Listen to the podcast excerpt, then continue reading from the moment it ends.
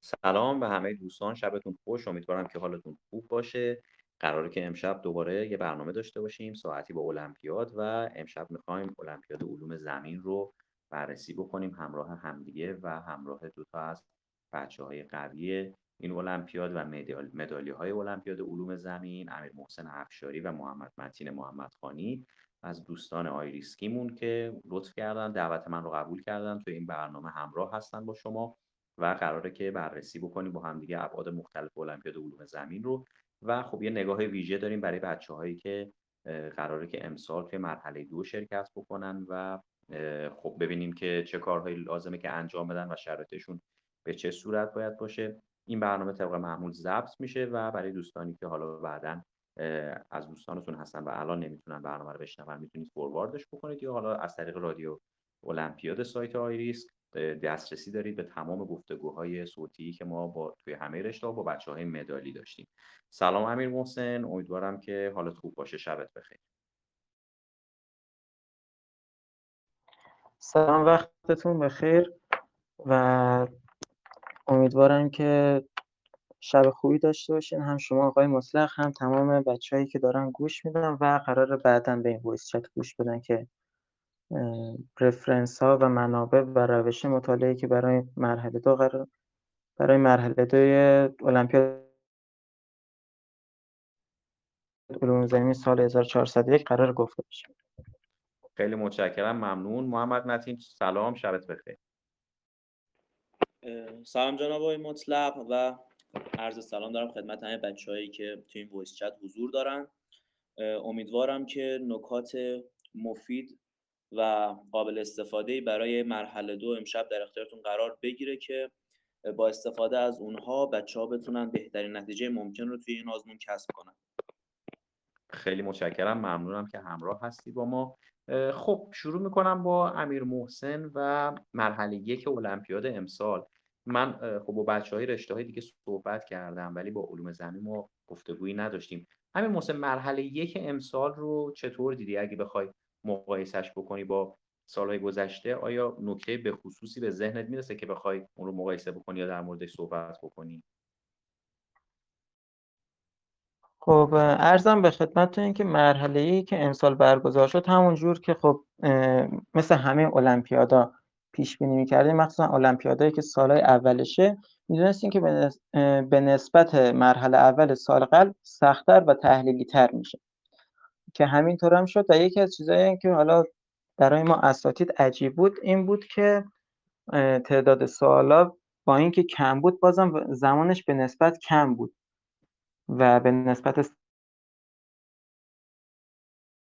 سطح سوال سطح تحلیل سوال به همین باعث شد که در واقع کف قبولی بیاد پایین به نسبت سال قبل و اینکه حالا توی دانش آموزایی که من و بقیه اساتید داشتیم یک برآورد کلی که داشتیم این بود که کف امسال حالا این عددی که میگن تقریبی دقیق نیستش بین 20 الی 25 درصد قرار می‌گیره. کف قبولی مرحله یک امسال. برای همین به همه دانش آموزایی که توی مدارس توی آیریست اینا سوال میپرسیدن که کف قبولی چقدره و حالا اینکه ما صبر کنیم تا در واقع نتایج مرحله یک بیاد و بعد استارت بزنیم اینو می‌گفتیم که و الان هم میگیم که نه شما ثبت نکنید همین الان استارتش رو بزنید اگه کف قبول اگه در واقع درصدی که با کلید باشگاه به دست آوردین بالاتر از 25 درصد یا هول هم 25 درصده. چون ببینین زمان واقعا کمه. کمتر از دو ماه دیگه تا مرحله دوی المپیاد مونده. المپیاد علوم زمین امسال. حالا اگه تاخیر نخوره مثل روند هر ساله بقیه المپیادا توی نیمه اول اردیبهشت ما برگزار میشه که چند روز قبل خود المپیاد چند؟ مثلا یک هفته قبلش. دیگه حل نمون سوال و مروره. یعنی زمان یادگیری جدید نیستش معمولا. برای همین ما این تایمی که الان مونده تقریبا دیگه کمتر از دومه واقعا. و برای همین نتایج مرحله اول آخرای اسفند قرار بیاد. میگیم که دیگه همین دو ماهتون هم تلف نکنین. همین دو ماهی هم که مونده باز کمترش نکنین. استارت رو بزنین. ما شیوه خوندن اولویت بندی که توی کتابا داشته باشین رو بهتون میدیم و اینکه توی همین زمان کم بهترین استفاده رو ببرین. حالا به غیر از این زمان کمی که حالا این آقای مطلق شما سوالتون درباره مرحله یک بود. حالا بقیه مطالب رو اجازه بدین که توی قسمت های بعدی بگیم. آره ممنونم. من خواستم ازت یه سوالی هم بپرسم قبل از اینکه بریم سراغ روند مطالعه و شیوه مطالعه در مورد همون مرحله یک. آمار دقیقی داریم. همین محسن در مورد اینکه مثلا چقدر بچه ها توی این یکی دو سه سال شرکت کردن توی مرحله یک. یعنی حالا حدودی هم می‌تونیم بگیم. حالا صحبت که شما با بچه ها می‌کنین چقدر شرکت کننده داریم برای المپیاد علوم زمین؟ ببینید من آمار دقیق و زیاد یادم نیست و خیلی بررسی نکردم. جایی هم ولی سالی که خودم بودم یادم برای مرحله اول حدودای آره جایی منتشر نمیشه یعنی تقریبی میگن. ولی یادمه مثلا مرحله دوی سال خودم خیلی هم مثلا به خاطر کرونا اینا نیومدن. یعنی براشون اونقدر اهمیتی نداشت. و امسال هم از بعضی جا میشنیدم که مثلا مرحله یک فلانی ثبت نام کرده بود نیومد ازش پرسیدیم به خاطر کرونا بود اینا. یعنی این آمار اینا اصلا چیزی نیستش که ما خیلی برآورد دقیقی داشته باشیم. ولی هر ساله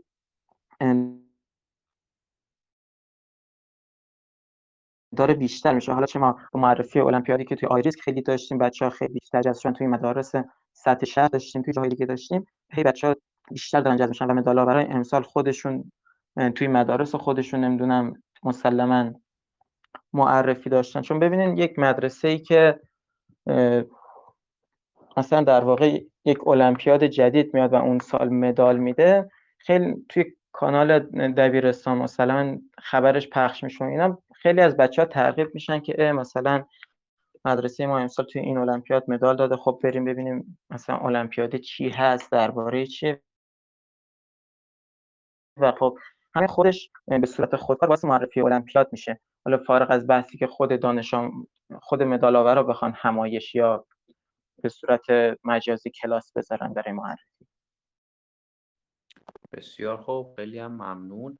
حالا من برای اینکه محمد متینم توی برنامهمون ازش کمک بگیریم. محمد متین تو پارسال آزمون دادی توی شرایط خیلی وحشتناکی که اوضاع خیلی به هم ریخته بود و برنامه ها خیلی نامنظم بود و به خاطر کرونا همه چی عقب افتاده بود و خیلی در هم بر هم بود پارسال یه همچین موقعی تو آزمون مرحله یکت رو فکر می‌کنم همین موقع ها اوایل اسفند برگزار شد اگه یادم درست یادم باشه. آزمون بله، مرحله آزمون سال گذشته مرحله یک. آره تاخیر خورده بود. من فکر می‌کنم هفته اول اسفند یا هفته آخر بهمن بود. همین هولوش بود. بله. می‌خوام می‌خوام ببینم با چه آمادگی رفتی سر جلسه آزمون و چجوری خودت رو آماده کرده بودی برای مرحله یک؟ نگاهت آیا یه نگاه ساده بود؟ چون با امیر محسن ما صحبت کردیم توی برنامه های گذشته و روال کاری که اصلا چی شد که تو مسیر المپیاد علوم زمین افتاد رو قبلا باهاش در موردش صحبت کردیم و بچه ها می‌دونن ولی تو, تو رو دوست دارم که یکم در مورد خودت صحبت بکنی که شرایط چجوری بود روالت و سال پیش همین موقع تو چه وضعیتی بودی از لحاظ آمادگی؟ ارزم به حضورتون من برای مرحله یک برای چند رشته حالا اقدام کرده بودم که شرکت کنم و حالا تصمیم جدی داشتم توشون که بخوام برای مرحله دو ادامه بدم.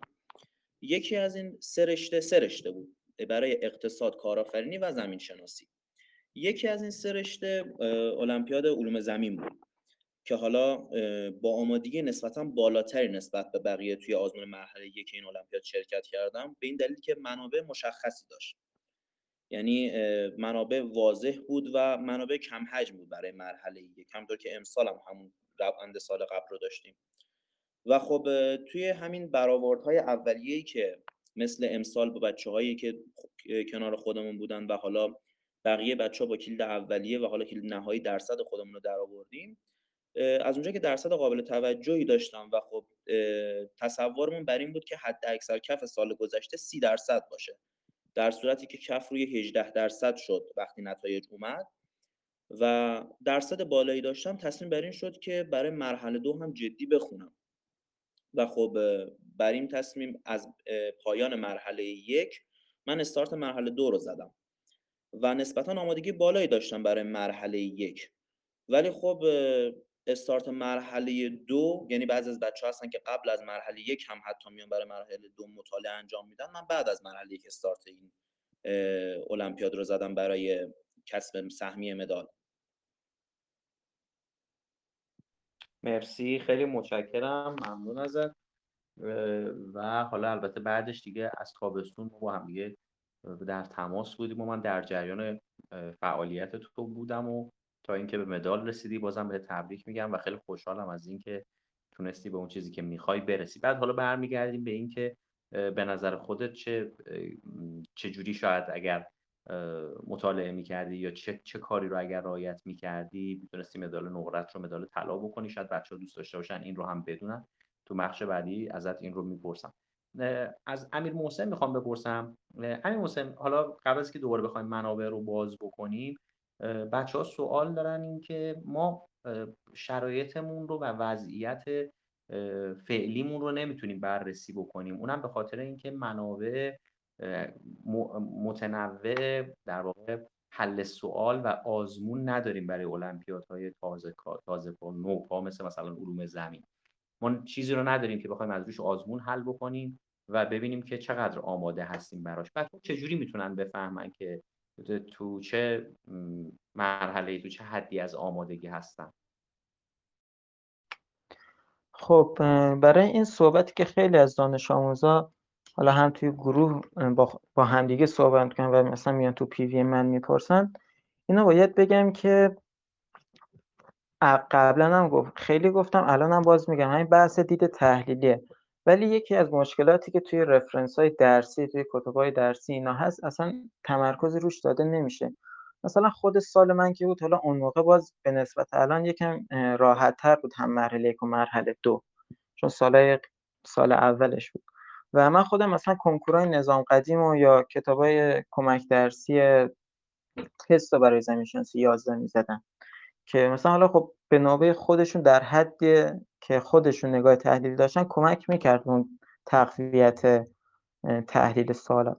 ولی الان که هی داریم میریم جلوتر و هنوزم کتاب خاصی برای این صحبتی که دانش آموزا دارن تعلیف نشده همون مخصوصا اینکه کتابا نظام قدیم کتاب رفرنس های مرحله دو و کتاباشون نسبتا کمیابترن.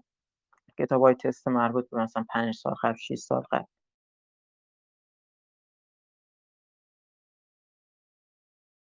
خب و خب حالا من میگم در سطح کنکوری میاد بررسی می‌کنه سوال رو. اون اندازه خودشون ولی من نمی‌تونم بگم که اونا رو هم دیگه مثلا کار کنن حالا خود کتابم بخونن. دیگه به اون شرایط خیلی قویه توی برای کتابای نظام قدیم می‌تونن برسن. شما سوالی داشت؟ بخشید نه یه لحظه صدا امیر محسن قطع شد. من فکر کردم که صحبت ها تموم شد بعد ادامه صحبتات رو شنیدم. ادامه بده. آها. بعد برای این بحث ببینید در واقع روش مختلفی هست که شما سطح خودتون رو بتونید ببرین بالاتر. روشی هست مثل جبه لایتنر که خیلی ازش استفاده می‌کنن و بهشون کمک می‌کنه. روش های دیگه است بعضیا اون انیمیشن های انیمیشن که نه در واقع فیلم های آموزشی حرکات مثلا برای زمین شناسی حرکات تکتونیک یا فرایندهای آتش بشانی و اینا رو می‌بینن توی اون روندی که از اون فرایند زمین شناسی توی ذهنشون هست کمکشون می‌کنه. بعضیا در واقع چند بار مثلا کتاب رو می‌خونن تا به اون برسن. ببینید شما باید روش مطالعه خودتون رو پیدا کنید. من نمی‌تونم یک قاعده کلی بگم که شما با این می‌تونید به بالاترین سطح آمادگی برسید و خیلی احساس ناامیدی که مثلا ما میگیم که کف نزدیک 25 بعد طرف میگه خب من مثلا حدود مثلا 30 درصد زدم خیلی ها هستن 40 درصد زدم 50 درصد زدن. من شانس قبولی مثلا برای مرحله دو اینا زیاد ندارم و ناامید میشم کلا پیشو نمی‌گیرن. باید بگیم که این خیلی اشتباه. ما خیلی کسا رو داشتیم که کف قبولی بودن هم مرحله یک کف قبول نزدیکای کف قبولی بودن هم مرحله دو کف قبولی بودن. ولی قبول شدن و الان مثلا جزو بهترین های رشته بهترین های دوره خودشون هم ما توی دوره خودمون داشتیم که دوره بچه های 99 بود هم توی دوره مدال امسال داشتیم که دوره 1400 بود. یعنی اینجوری نیست که شما فکر کنین مرحله یک و دیگه پایین زدین دیگه قبول شانس قبولتون میاد پایین. نه اصلا. چرا اینو میگم؟ چون که کلا مرحله دو روندش فرق داره قضیه فرق داره. رفرنس ها اضافه شده. مخصوصا امسال که به نسبت دو سال قبل اومدن کتاب مبانی زمین شناسی تاربوک ترجمه رسول اخروی رو اضافه کردن که این یک کتاب دانشگاهی و توی ترم اول دانش آموز تدریس تدریس میشه. و اینکه میگم یک کتاب دانشگاهی ولی سطح چون که خودخانه دشواری توی فهمش نداره. ولی شما اون بیس رو باید داشته باشین. اون بیس رو برای فهمیدن. یعنی اگه این کتاب قرار شما رو توی یک مبحثی به اندازه 50 درصد برسونه شما با صفر اگه استارت بزنید کارتون سخته. مثلا باید با 20 استارت بزنید حالا قضیه رو برای چی میام بهتون میگم؟ برای اینکه شما بیان رفرنس های مرحله دو رو برای خودتون اولویت بندی کنید این ترتیب مطالعه که توی این دو ماه قرار داشته باشین رو اولویت بندی کنید اولویت بندی که قرار بهتون بگم چیه؟ ببینید من میام اگه قرار باشه برنامه خودم رو بهتون بگم. یا میگم که شما زمین شناسی سال سوم نظام قدیم اول اصلا مطالعه کنید بعد علوم زمین پیش دانشگاهی رو مطالعه کنید بعد زمین شناسی 11 رو که برای مرحله هم خوندیم دوباره مرور رو مطالعه کنید در حد در سطح مرحله دو مطالعه کنید این دفعه. دیگه اگه مرحله یک یک نگاه مثلا کلیتر رو اینا داشتیم برای مرحله دو چون پیچیده تر میشه یک نگاه عمقی تر داشت. در واقع مرورتون عمقی تر باشه. و بعد برین سراغ کتاب تاربوک و بعد محیط زیست. که حالا توضیح بیشتر بندی برای چی من اینو میام میگم؟ ببینید شما فرزن بیایم لرزه شناسی رو با هم یا همون زلزله رو بیایم بررسی کنیم. توی زمین شناسی 11 فصل 6 تون بود فکر کنم. یک توضیح کوتاهی در حد چند صفحه؟ در حد مثلا 3 4 صفحه 5 صفحه میاد برای زلزله و امواج و اینا میده. بعد توی کتاب علوم زمین پیش دانشگاه قرار میده حدود ده صفحه. ولی توی تاربوک هم همون فصل رو میاد 20 صفحه. توضیح میده. این همونیه که گفتم شما قرار بوده با خوندن کتاب تاربوک به اون سطح 50 برسین برای مرحله ما اینکه زمین شناسی 11 رو خوندیم مثلا به اون سطح 10 رسیدیم. باید کتب نظام قدیم رو بخونید که به سطح مثلا 20 برسیم و بعد برین سراغ 50 در واقع این پیشرفته باید تدریجی باشه. نباید بخواین جهش داشته باشین از اون 10 درصدی که قبلا خوندیم به 50 این باعث چی میشه؟ این باعث میشه که هم فشار بهتون بیاد هم استرس بگیرین. همین که خیلی از مطالب و نکاتی که باید یاد بگیریم برای مرحله دو از دستتون در بره. چرا؟ چون که شما هنوز اون بیسترا رو نخوندی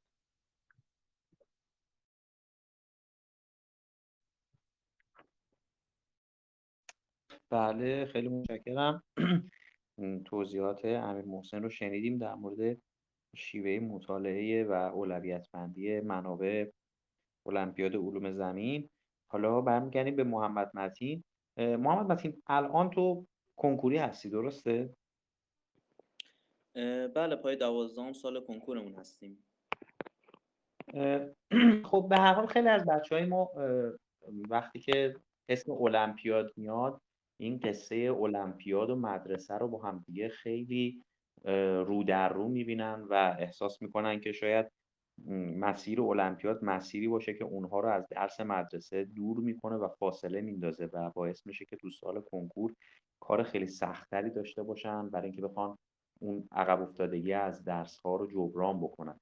برای توی که امسال کنکور هستی و کنکوری هستی و داری برای کنکور می‌خونی می‌خوام بدونم که خب بعد از اینکه وضعیتت مشخص شد تکلیف مدالت مشخص شد خب باید دیگه آماده می‌شدی برای آزمون کنکور و الان هم درگیرش هستی. این روند رو برامون توضیح بده که خب تو اون از پارسال که خواستی جدی برای مرحله دوم بخونی با درسای مدرسه چی کار کردی؟ چجوری اونها رو مدیریت کردی؟ و بعدش دوباره از کی شروع کردی؟ یا به صورت جدی درسای مدرسه رو خوندن؟ یا الان اصلا جدی داری می‌خونی یا هنوزم خیلی قصد جدی برای مدرسه و کنکور نداری. یکم از وضعیت درسای مدرسه و شرایط کنکور و خوندن درسای کنکور برامون بگو.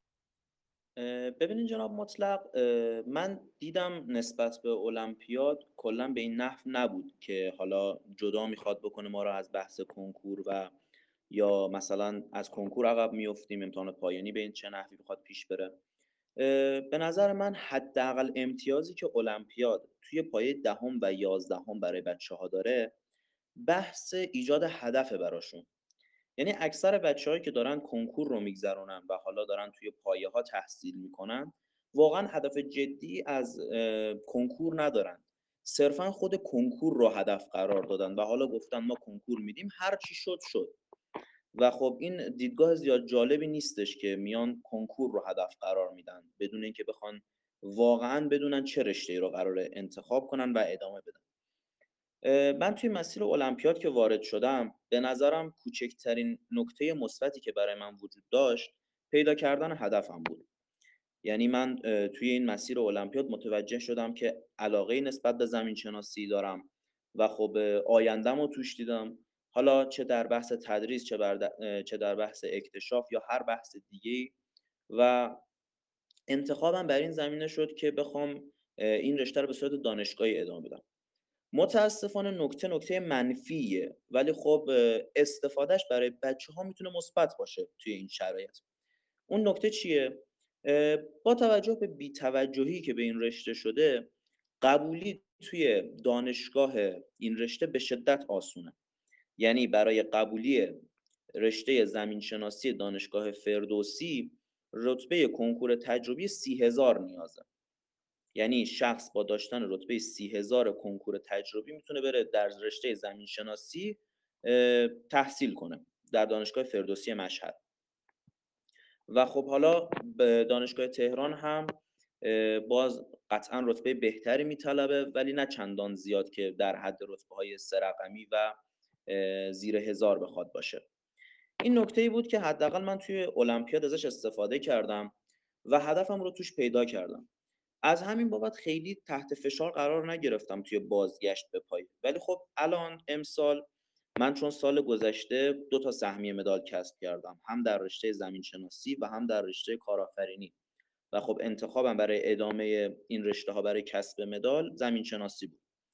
امسال در کنار امتحانات پایانی و حالا مطالعه کنکور برای همون هدفی که مد نظرم هستش که می‌خوام زمین شناسی ادامه بدم در حال حاضر دارم خودم المپیاد نانو رو شرکت می‌کنم. با توجه به موقعیتی که از سال گذشته پیش اومده و بچه های پای دوازدهم هم می‌تونن تو این المپیاد شرکت کنن من اومدم این فرصت رو هم غنیمت شمردم و گفتم شاید مثل زمین شناسی یک مسیر دیگه یک مسیر شاید بهتری رو جلوی پام بذاره. و با توجه به این نکته که رشته نانو یک رشته که برای استفاده از محتویاتش نباید حتما توی اون رشته تحصیل کنی.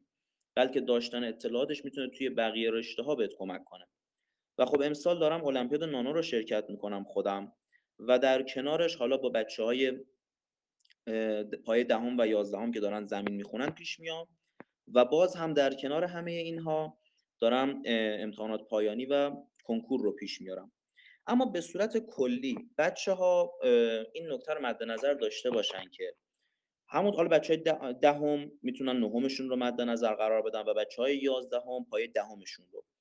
همونطور که به سرعت پایه ها یکی پشت سر هم میگذره و فعالیت خاصی برای کنکورشون انجام نمیدن و خب بیتارف بخواه بیپرده بخوایم بگیم تلاشی برای کنکورشون نمی‌کنن امسال هم مثل سالهای دیگه میگذره و به نظر من فرصتی مثل فرصت المپیاد زمین رو نباید از دست داد که یک رشته نو ظهور توی المپیاد و هنوز متقاضی چندانی نداره و بهترین نکتهش اینه که می‌تونه برای بچه ها ایجاد هدف و انگیزه بکنه. و خب افراد می‌تونن بعد از اینکه سهمیه مدالشون رو به دست آوردن و یک رزومه قوی برای خودشون ایجاد کردن تصمیم بگیرن که آیا هدف و انگیزهشون رو توی این رشته دیدن یا خیر. اگر ببینن که خب واقعا محشر میشه و آینده شخص ساخته میشه یک مسیر تازه پیش روش باز میشه که ممکنه واقعا آینده ای بهتر از هر حالت دیگه براش داشته باشه. و اگر هم آینده خودشون توی مسیر نبینن و تصمیم بر ترک این مسیر به, انتخاب کنن که بخوان مسیر رو ترک کنن چیزی رو از دست ندادن و به هیچ عنوان از کنکور عقب نمیمونن. من خودم به شخصه در حال حاضر چون انتخابم مسیر زمین شناسی بود دیگه نمی‌تونم مثل بقیه بچه ها برگردم و هدف گذاری پزشکی داشته باشم برای سال اول کنکورم. اما بودن دانش آموزانی که رشته زمین شناسی اومدن مرحله دو قبول شدن و به همون سهمیه مدالشون و مدال برونز یا به برونزشون اکتفا کردن و الان دارن پرقدرت برای کنکور می‌خونن و امیدوارم امسال نتیجهش رو ببینن توی کنکورشون هم چون انتخاب کردن که چی رو می‌خوان ادامه بدن. و به نظرم تا مرحله دو زیاد نباید بچه ها خودشون رو درگیر این هواشی بکنن که از کنکور جا میمونیم یا کنکور رو عقب میمونیم امتحانات رو چیکار کنیم. به نظر من این بهترین تصمیم ممکنه که حداقل تا مرحله دو این رشته رو ادامه بدن و تلاش خودشون رو حد اکثری پیاده کنن توی این رشته. حالا با توجه به تجربیاتی که خودم و حالا دوستان اطرافیانم داشتن که یک عده انتخابشون این رشته بود و حالا تا مقاطع بالاتر رفتن و یه عده هم نه. انتخابشون کنکور بوده و برگشتن از مسیرشون و فقط به همون کسب انگار رزومه و پر کردن یک تالار افتخارات برای خودشون قناعت کردن. درست. بسیار عالی خیلی به نکته خوبی اشاره کردی محمد متین. حالا در مورد این رتبه رشته زمین توی دانشگاه های ایران و یکم به نظر من اینکه ما چقدر فاصله داریم با این رشته هایی که به نظرم خیلی خیلی اهمیت دارن و مهم هستن. الان ما توی برنامه های 20 سال بعد که با دوستانمون تو جاهای مختلف دنیا صحبت می‌کنیم بچههایی که 20 سال پیش همزمان با ما از مدرسه علامه ملی تهران فارغ التحصیل شدن و ما توی برنامه های هفته در میون باهاشون صحبت می‌کنیم. مثلا فردا هم با یکی دیگه از دوستامون صحبت می‌کنیم. بچه ها دارن میگن که کشورهای پیشرفته دنیا و پیشرو اصلا اکثر کارهایی که دارن می‌کنن و انرژی که دارن می‌ذارن در زمینه محیط زیست علوم زمین جغرافیا اقتصاد. یعنی دقیقا رشته هایی که ما بسیار توش مخاطب کم داریم علاقمند کم داریم کار جدی توش انجام نمیدیم. و من همین الان دارم مقایسه می‌کنم live امشبمون بچههایی که الان دارن لایو ما رو گوش میدن. حالا می‌دونم که بعضیاشون هم حتی علوم زمین نیستن و دارن از روی علاقه گوش میدن به صحبت های ما. وقتی مقایسه می‌کنم می‌بینم واقعا حیفه. ما خیلی عقب هستیم از اون آگاه سطح آگاهی که باید داشته باشیم نسبت به این رشته ها و امیدوارم که با تلاش همدیگه بتونیم اهمیت آگاهی افزایش آگاهی رو توی همچین رشته هایی که انقدر دوست داشتنی هستن و انقدر می‌تونن گذار باشن در آینده زندگی هممون رو بالاتر ببریم و خوشبینم به اینکه تلاشمون رو اگر بکنیم حتما موفق میشیم. امیر محسن می‌خوام از جان بگو محمد بله اینو خواستم بگم آقای مطلق که متاسفانه این نکته درسته ولی خب خواه ناخواه کشور ما هم به همون سمت و سوی کشیده میشه و توجه و حالا نقطه نظر این کشور هم به سمت همون انگار توجه بقیه کشورها سوق داده میشه و خب قطعا افرادی که زودتر به این حوزه ها ورود می‌کنن بیشترین رشد رو خواهند داشت و حالا پرچمداران اون رشته ها خواهند شد. و درست در این که ایران هم قطعا به همون سمت و سو کشیده میشه. چون آینده کل جهان توی این مسیرها چیده شده و هیچ راه گریزی از این نکته وجود نداره. قطعا تمام کشورهایی که حالا مثل ایران چه به اون سمت نرفتن و یا چه کشورهایی که زودتر به این زمینه ورود کردن یک شکل میشن و یک مسیر میشن و قطعا برد با کسایی که زودتر به این حوزه ها وارد شدن و در فرص بازی فرصت به این رشته ورود می‌کنن. دقیقا درست داری میگی و این چاره ای نیست برای که به این سمت بریم و چه بهتر که هممون زودتر تلاش بکنیم که آگاهیمون رو بیشتر بکنیم و اگر واقعا انتخاب ما انتخابیه که قرار نیست مثل همه یا بقیه بقیه روی در واقع یک فرم مخصوص و نرم مخصوصی باشه که همه دارن انتخاب می‌کنن. اگه همه میرن تجربی پس ما هم بریم تجربی. اگه همه می‌خوان دکتر بشن ما دکتر بشیم یا همه مهندس کامپیوتر میشن ما هم مهندس کامپیوتر بشیم. رشته های بسیار متنوعی داریم. اتفاقات خیلی خوبی میفته تو این رشته. ها خیلی دوست داشتنی هستن و چقدر خوبه که ما زودتر علاقه خودمون رو پیدا بکنیم و سعی کنیم تو اون مسیر قدم برداریم. امیر محسن می‌خوام بریم سراغ یه سوال خیلی مهم که بچه ها می‌پرسن. آیا علوم زمین یک رشته خودخانه؟ یعنی بچه ها میگن که ما علوم زمین رو خودمون بخونیم. چه نیازی به کلاس و چه نیازی به استاد هست و استاد چه نقشی کلاس و دوره و راهنمایی چه نقشی می‌تونه ایفا بکنه توی پیشرفت ما و در ادامهش برامون بگو که گروه المپیاد زمین آیریس چه برنامه هایی در نظر داره برای مرحله دو از در واقع حالا اعلام نتایج تا روز برگزاری مرحله دو که اگر بچه ها دوست داشته باشن بشنون و اگه تمایل داشتن بتونن تو شرکت بکنن. بله. ارزم به خدمتتون این که خب چون گفتیم سالهای اولش هست کتابای نظام قدیم و اینا مثلا یا زمین شناسی 11 جزو رفرنس و و بخش عمده از سوالات از اینا میاد. حالا امسال هم که تاربوک اضافه شده ولی همه اینا مخصوصا کتابای نظام قدیم چون می‌دونید دیگه کلا کتابای وزارت آموزش پرورش که مثلا برای برنامه تحصیلی میده حالا چه زیست شناسی مثلا سه سال چه فیزیک چه شیمی چه زمین شناسی کلا یه کتابای خیلی چکیده و فشرده شده است که خیلی از سر و تهای موضوعهای مختلف رو زدن و فقط یک شمای کلی یک تصویر کلی اومدن توی کتاب قرار دادن و مثلا یک چیزی که شاید خیلی توضیح باید در داده بشه تا شما به یک تا به اون همه قسمتاش آشنا بشی حداقل. نه اینکه به به اون دانش خوب برسید فقط آشنا بشی مثلا چند صد صفحه لازم ولی همش اومدن توی کتاب صد صفحه قرار دادن. خب خیلی از قسمت ها رو میندازه. و خب اشتباه اشتباه حالا یا نمی‌دونم بشه اسمش رو اشتباه گذاشت. اینه که باشگاه کلا المپیاد میاد مثلا المپیاد علوم زمین میاد خیلی از قسمت های ریزی که اون طراح سوالا مد نظرشون هست. ولی توی کتابا بهش اشاره نشده یا حداقل خیلی اشاره ریزی شده. مثلا اومده توی بیشتر بدانید سوال از اون پرسه یا توی فکر کنید. مثلا اون روز خودم داشتم تدریس می‌کردم کتاب نظام قدیم و برای بحث مغناطیسی یک چیزی اومده توی بیشتر بدانید سوال کرده بود. یعنی توی خود متن کتاب اصلا به اون مبحث اشاره نشده بود ولی توی بیشتر از اون اومده و سوال پرسیده بود و من برای اینکه اون مبحث رو تدریس کنم تقریبا 20 دقیقه وقت گذاشتم تا اون مثلا میل مغناطیسی و انحراف مغناطیسی رو به بچه آموزش بدم. و خب این توی سوالات میاد. این توی سوالات میاد در واقع اندازه گیری یا محاسباتش میاد. ولی میگم حالا اون بحثی هم که دانش آموزا در واقع کسایی که دارن این رشته رو می‌خوان برای مرحله دو خودشون به اون درصد خوب برسونن بهشون بگم. که اول voice هم اشاره کردیم. چون کتابا نظام قدیمن اون کتابای کمک درسیشون هم مربوط به کنکور اصلا به درد مرحله دو نمی‌خوره. باید بگم که ببینین این بحث دید تحلیلی چیزی نیست که شما یک دفعه بهش برسید ما توی کلاسامون توی دوره هایی که با آیریس گذاشته میشه خیلی تلاش می‌کنیم که مباحث رو به صورت تحلیلی جلو ببریم. یعنی اصلا سر کلاس ما میگیم میگیم که این قسمت که باید حفظ بشه خودتون بخونین و یعنی نکته خاصی برای تدریس نداره.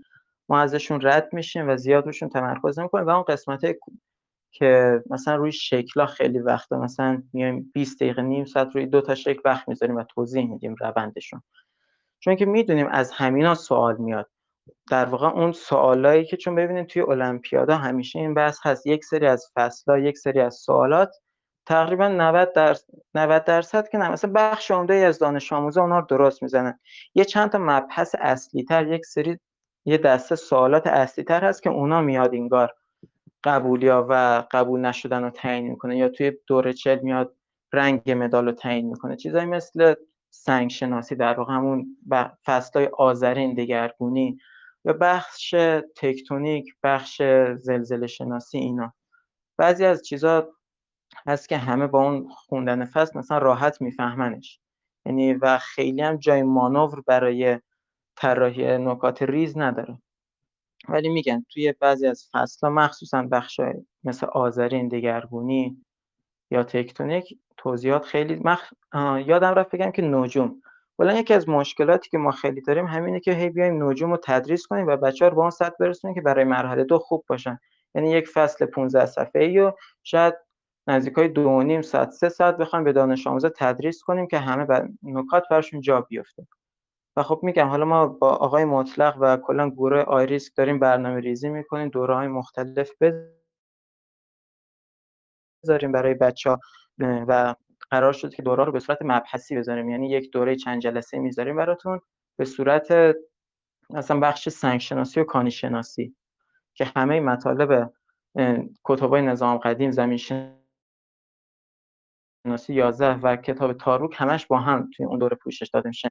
نکات مربوط نکات و تدریس های مربوط به همون سنگ شناسی و کانی شناسی باز مثلا دوره اقلیم شناسی داریم که میاد اقیانوس شناسی هوا شناسی و آب و هوای دیرینه و اینا رو میگه که حالا برنامهش وقتی که دوره بخواد شروع بشه از چند روز قبل گذاشته میشه و نگرانش نباشین ما زودتر استارتش رو می‌زنیم چون وقتم کمه.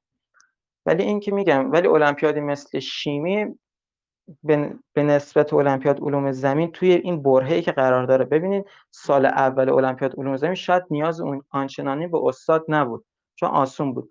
ولی الان هنوز مشکلی که هست اینه که سطح سوالات داره میره بالا تعدادشون کمه و رفرنس ها ساده و به نسبت مبهمن. و این خودخوان بودن رو سخت می‌کنه برای خودخوان. برای اینکه یه المپیاد خودخوان باشه نیازه که رفرنس ها زیاد باشه و یه برنامه طولانی مدت مثلا حدود دو سال مثل المپیاد شیمی باشه و سطح سوالات هر ساله یک مقدار جزئی بره بالاتر. ولی الان مشکل اینه که سطح سوالات خیلی قوی شده ولی رفرنس ها تقریبا شبیه رفرنس های سال اولش مونده و این خودخوان بودن رو سخت می‌کنه. برای دانش آموزا.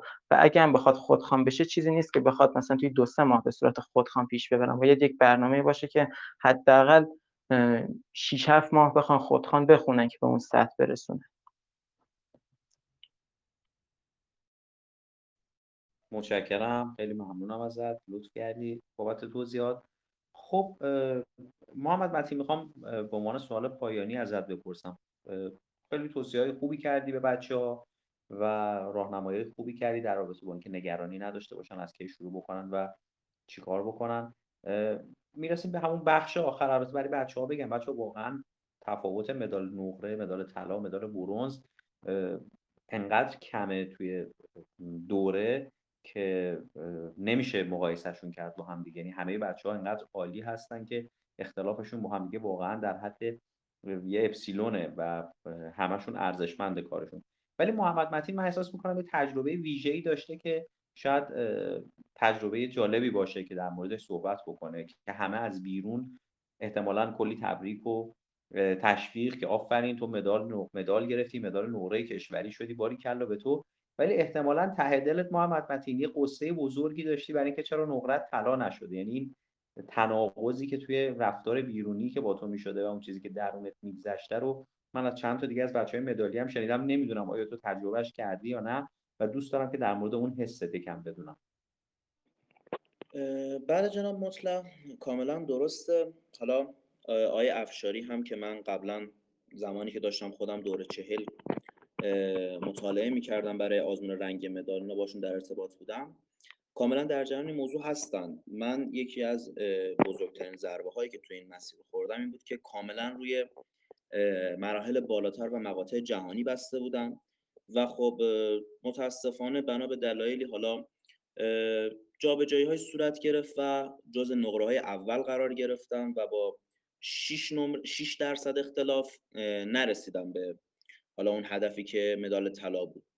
و خب نکته که به ذهنم می‌رسه برای این قضیه که چرا حالا نقره شدم و حالا طلا نشدم و به بچه هم توصیه می‌کنن حتما مد نظرش قرار ب... مد نظر قرار بدن این مسئله رو. اینه که ببینیم بچه ها دیدگاه اشتباهی داریم نسبت به اولویت بندی. یعنی اشخاص میگن مثلا اولویت همینطور که آقای افشاری گفتن و حالا با هم صحبت داشتیم در این مورد که اولویت بندی مرحله دو باید به این صورت باشه که سوم دبیرستان بعد پیش دانشگاهی بعد یازدهم بعد تاربوک و بعد انسان محیط زیست بچه ها دیدگاه اشتباهی دارن و میان بارها و بارها اولویت های اول تا سوم یا حالا دوم و گاهن مطالعه می‌کنن و اولویت های آخر رو هی به تعویق میندازن هی عقب میندازن هی مطالعه نمی‌کنن هی عقب میندازن تا زمانی که روز آزمون برسه.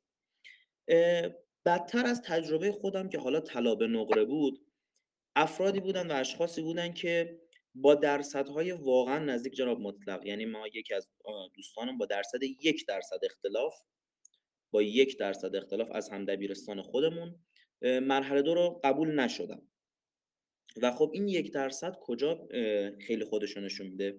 اونجایی که ما وقتی میایم اولویت آخر رو انسان محیط زیست قرار میدیم و خب بچه ها مطالعش نمی‌کنن و خب میگن حالا اولویت آخر اهمیتش کمه اهمیتش یک به دهه. و همین یک به ده بودن که از سی تا سال مرحله دو سال گذشته ده سه سال رو انسان محیط زیست معادل ده درصد تشکیل داده بود میاد خودش رو نشون میده.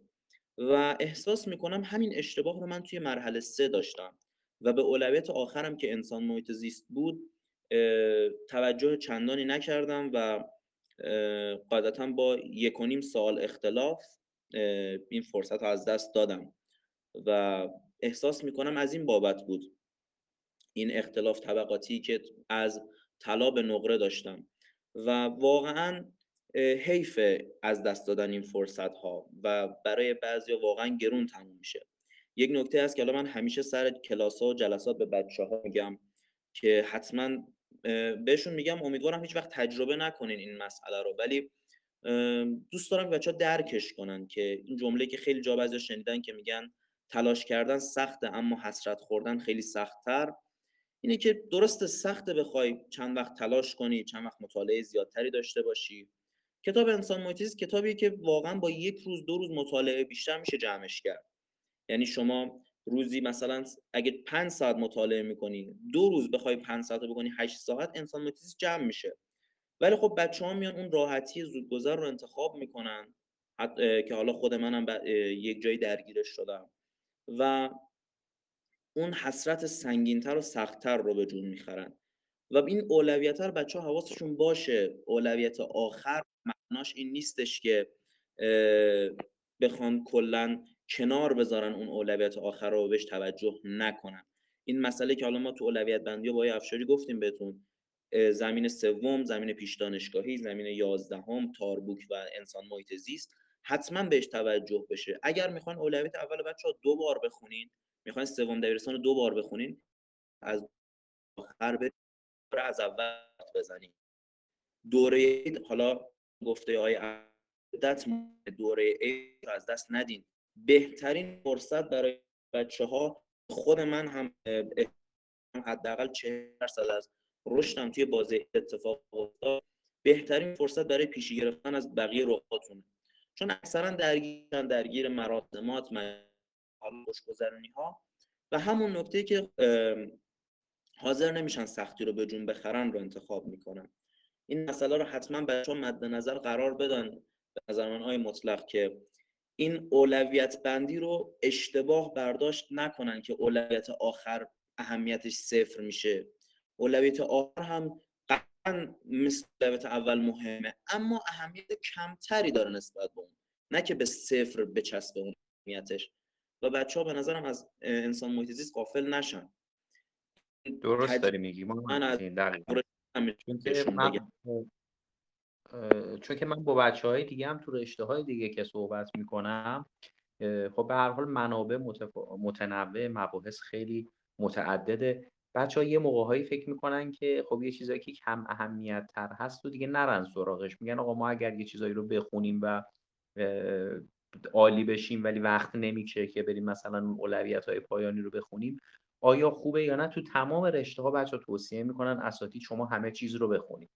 یعنی حتی اونایی که اولویت کمتری داره ممکنه که توی یک دوره چون پیش بینی که نمیشه کرد که ممکنه طراح سوال تصمیم بگیره که از اون که واقعا تا سالهای قبلش اولویت پایین تری داشته یهو تعداد سوالای بیشتری بده و اون بچههایی که هیچ مطالعه ای از اون کتاب نداشتن و اون منبع رو اصلا ندیدن قطعا نتیجه نمی‌گیرن. پس حرف محمد متین درسته و به همه اولویت ها به همه کتاب ها برسیم منابع رو بخونیم و اینجا به نظر من نقش یک همراه یک مشاور یک پشتیبان و یک مدرس می‌تونه خیلی خودش رو نشون بده که شما وقتی که وارد یک مجموعه ای میشید به همراه و یک مجموعه ای کار رو جلو می‌برید خیالتون راحته که اون تیم برای این دوره برنامه ریزی کرده هدف گذاری کرده و رو زمان بندی داره کار رو جلو می‌بره و قطعا یک جوری برنامه ها رو هماهنگ می‌کنه که شما همه چیز رو دیده باشید و با نگاه دقیق تری سر جلسه حاضر بشید. خیلی هم خوب. بچه ها من نمی‌دونم حالا اگر سوالاتتون رو پاسخ دادیم که چه عالی اگر ندادیم بچه‌ای که بعدا به ما اضافه شدن می‌تونن فایل ضبط شده این گفتگو رو بشنون طبق معمول. روی کانال آیریسک و همچنین روی رادیو المپیاد سایت آیریسک. امیر محسن نکته به خصوصی هستش که بهش اشاره نشده باشه و بخواید توی بخش پایانی صحبتمون در موردش صحبت بکنیم نکته که بیشتر نکات اصلی گفته شد خدمتتون و خدمت بچه ها ولی چند تا چیز ریزکاری که بود این که ببینید بعضی جاها و حتی ما خودمون میایم یه سری پیش بینی ها می‌کنیم. مثلا میایم میگیم که خب فرزن مثلا این منابع چون که سالهای قبل بوده احتمالا تمرکز بیشتری روش میشه. یا مثل همین که خیلی ها میان میگن و ما خودمونم میگیم بعضی وقتا مثلا محیط زیست میگیم کمتر تعداد سوالات ازش طراحی میشه و تمرکز میشه. یا میایم میگیم فرض مباحثی مثل سنگ شناسی خیلی روشون مانو داده میشه. اینا ببینید اینا پیش ها منطقیه. یعنی چیزی نیست که ما بخوایم بهش ایراد وارد کنیم. ولی بحثی که که شما خودتون آقای مطلقم اشاره کردین این که احتمالش کم نیست که طراح سوالات عوض بشن یا کلا طراح سوالات بخوان دانش آموزا رو محک بزنن شرکت کننده رو و بیان کلا طبق یه قاعده دیگه طبق یک نگاهی که کسی نمی‌تونسته پیش بینی کنه بیان سوال طراحی کنه. مثلا شاید ما نسبت یک به که برای محیط زیست میگیم بیاد بشه یک به پنج یک به چهار. حتی یعنی حالا اینا همشون پیش بینیه که حالا میگیم مثلا این پیش بینی احتمال وقوعش مثلا بیشتر اون کمتره. ولی هستش اینجوری نیستش که ما بخوایم بگیم که کلا خب پس یه قاعده کلی قرار بدیم و بگیم خب همتون اینجوری حتما اتفاق میفته و بچه ها بر اون اساس چیز کنن مطالعه کنن. نه اینجوری نیستش. برای همین آقای محمد خانی اشاره کردن و خیلی اشاره به جا عالی بود که اصلا غافل نشین از اینکه ما حالا میایم میگیم اولویت بندی یعنی اینکه اون اهمیتش کمتره و اصلا خونده نشه. نه. یه اشتباهی که خیلی می‌تونه به ضررتون تموم بشه.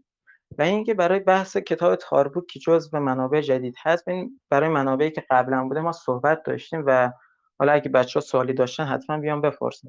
ولی برای کتاب تاربوک که دو سه روزه جزء دو سه روزه که منابع مرحله دو اعلان شده و ما فهمیدیم امسال جزوش قرار گرفته اینا باید بگم که برای مطالعه کتاب تاربوک هم همین قضیه رو داشته باشیم وقتی که ببینین مثلا بعضی از فصلها که کتاب تاربوک کتاب تاربوک 18 فصل داره. و شما وقتی فهرست فصلاشو می‌خونین اینا رو باید تطبیق بدین با همون فصلا در کتب نظام قدیم و زمین شناسی 11 مثلا شما اینه یک فصل هست همون لرزه شناسی. خب بگین این فصل توی زمین شناسی 11 بوده توی علوم پیش نظام قدیم بوده پس فصل مهمیه. و یا مثلا سنگ شناسی آذرین سنگ شناسی دگرگونی اینا فصلایی که توی همه کتاب هست. ولی بعضی از فصل مثلا چی؟ مثل حرکات دامنی. یعنی حرکات دامنی خود فصلی مربوط به عنوان مربوط به حرکات دامنه قرار نگرفته بلکه یک بخشی از بعضی از فصل قرار گرفته. یعنی چی؟ یعنی مثلا فرزن فصل هوازدگی است میاد یه اشاره به حرکات دامنه می‌کنه یا زمین شناسی 11 برای فکر کنم فصل چارش بود که آره مثلا میاد حرکات دامنه یه اشاره کوچیک بهش می‌کنه. خب اینا معلوم میشه که توی اون خود فصل کتابم باید این اولویت بندی رو داشته باشیم ولی اینجوری نباشه که قافل بشین. همون نکته که ده دقیقه پیش اشاره کرد آقای محمد خانی. و برای مطالعه فصل خود کتاب تاریک هم این روند اولویت بندی رو به نظرم حتما پیش بگیرین. ولی اولویت بندی که میگیم اینجوری نباشه. چون ببینید بعضی از فصل‌ها یک سری پیش نیازا لازم داره. مثلا شما می‌خواین برین سنگ شناسی آذرین بخونین باید کانی شناسی بلد باشین. کانی های مهم و ویژگی هاشون و شرایط تشکیلشون توی کانی شناسی بحث میشه. و توی زمین و توی سنگ شناسی آذرین میاد در واقع اون پیوند این کانی شناسی و با فرایندهای آذرین و اینا میگه و شرایط تشکیلش اینا. شما اگه با خودتون توی اولویت بندی بیاین. من اول زمین اول سنگ شناسی آذرین می‌خونم بعد دگرگونی بعد پیون سراغ کانی شناسی خب چون بخش عمده از مطالب رو از دست دادیم و به صورت مبهم و گنگ توی ذهنتون جا گرفته. همون مطالب سنگ شناسی آذرین ولی اینکه کانی شناسی رو از قبل خونده باشین و بعد برین سراغ اونا خیلی بیشتر می‌تونه کمکتون کنه. این نکته برای این اولویت بندی فصل کتاب ها و رفرنس ها مد نظر داشته باشین که به پیش نیازهای هر فصل حتما توجه کنید بسیار خوب. خیلی هم متشکرم. ممنونم از امیر محسن افشاری و محمد متین محمد خانی. دوستای خوبمون که لطف کردن و همراه بودن با ما تو این یک ساعت. صحبت کردیم در مورد المپیاد علوم زمین. امیدوارم که استفاده کرده باشن شنونده عزیزمون. و حالا بچههایی که بعدا هم این فایل ضبط شده رو گوش میدن اگر سوالی داشتن و پرسشی داشتن در رابطه با این المپیاد و ثبت نام توی کلاس ها می‌تونن به من به ازاد تقوی مطلق که آیدیم رو دارید پیام بدن تا اینکه با هم دیگه هم فکری بکنیم و بتونیم که یک نتیجه خیلی خوبی رو در انتها بگیریم. خیلی متشکرم ازت امیر محسن. خیلی متشکرم محمد متین. امیدوارم که شب هر دوتون خوش باشه و خدا نگهدار. دستتون درد نکنه خیلی ممنون. و اینکه انشالله همه بچه ها موفق باشن و نتیجه بگیرن از زحمات و تلاششون. شبتون بخیر. منم به نوبه خودم به موفقیت کنم برای تمام بچه ها و ممنون از شما جناب مطلق که زمینه و بستر خوبی برای بچه ها توی رشته های کم توجه تری مثل زمین فراهم می‌کنین که بتونن مسیر خودشون پیدا کنن. و امیدوارم که هر کس بتونه مسیر زندگی خودش رو پیدا کنه چه در زمین شناسی چه در کنکور و چه در هر رشته دیگه. فقط امیدوارم که بچه ها این فرصت دو ماه باقی مونده رو از دست ندن و بعدها حسرتش رو نخورن. نکته دیگه نیست. خوشحال شدم جان مطلق. شب همگی خوش خیلی ممنونم. خیلی متشکرم. دستتون در متشکرم از همگی. شب همگی بخیر خدا نگهدار. خدا نگهدار. خدا نگهدار.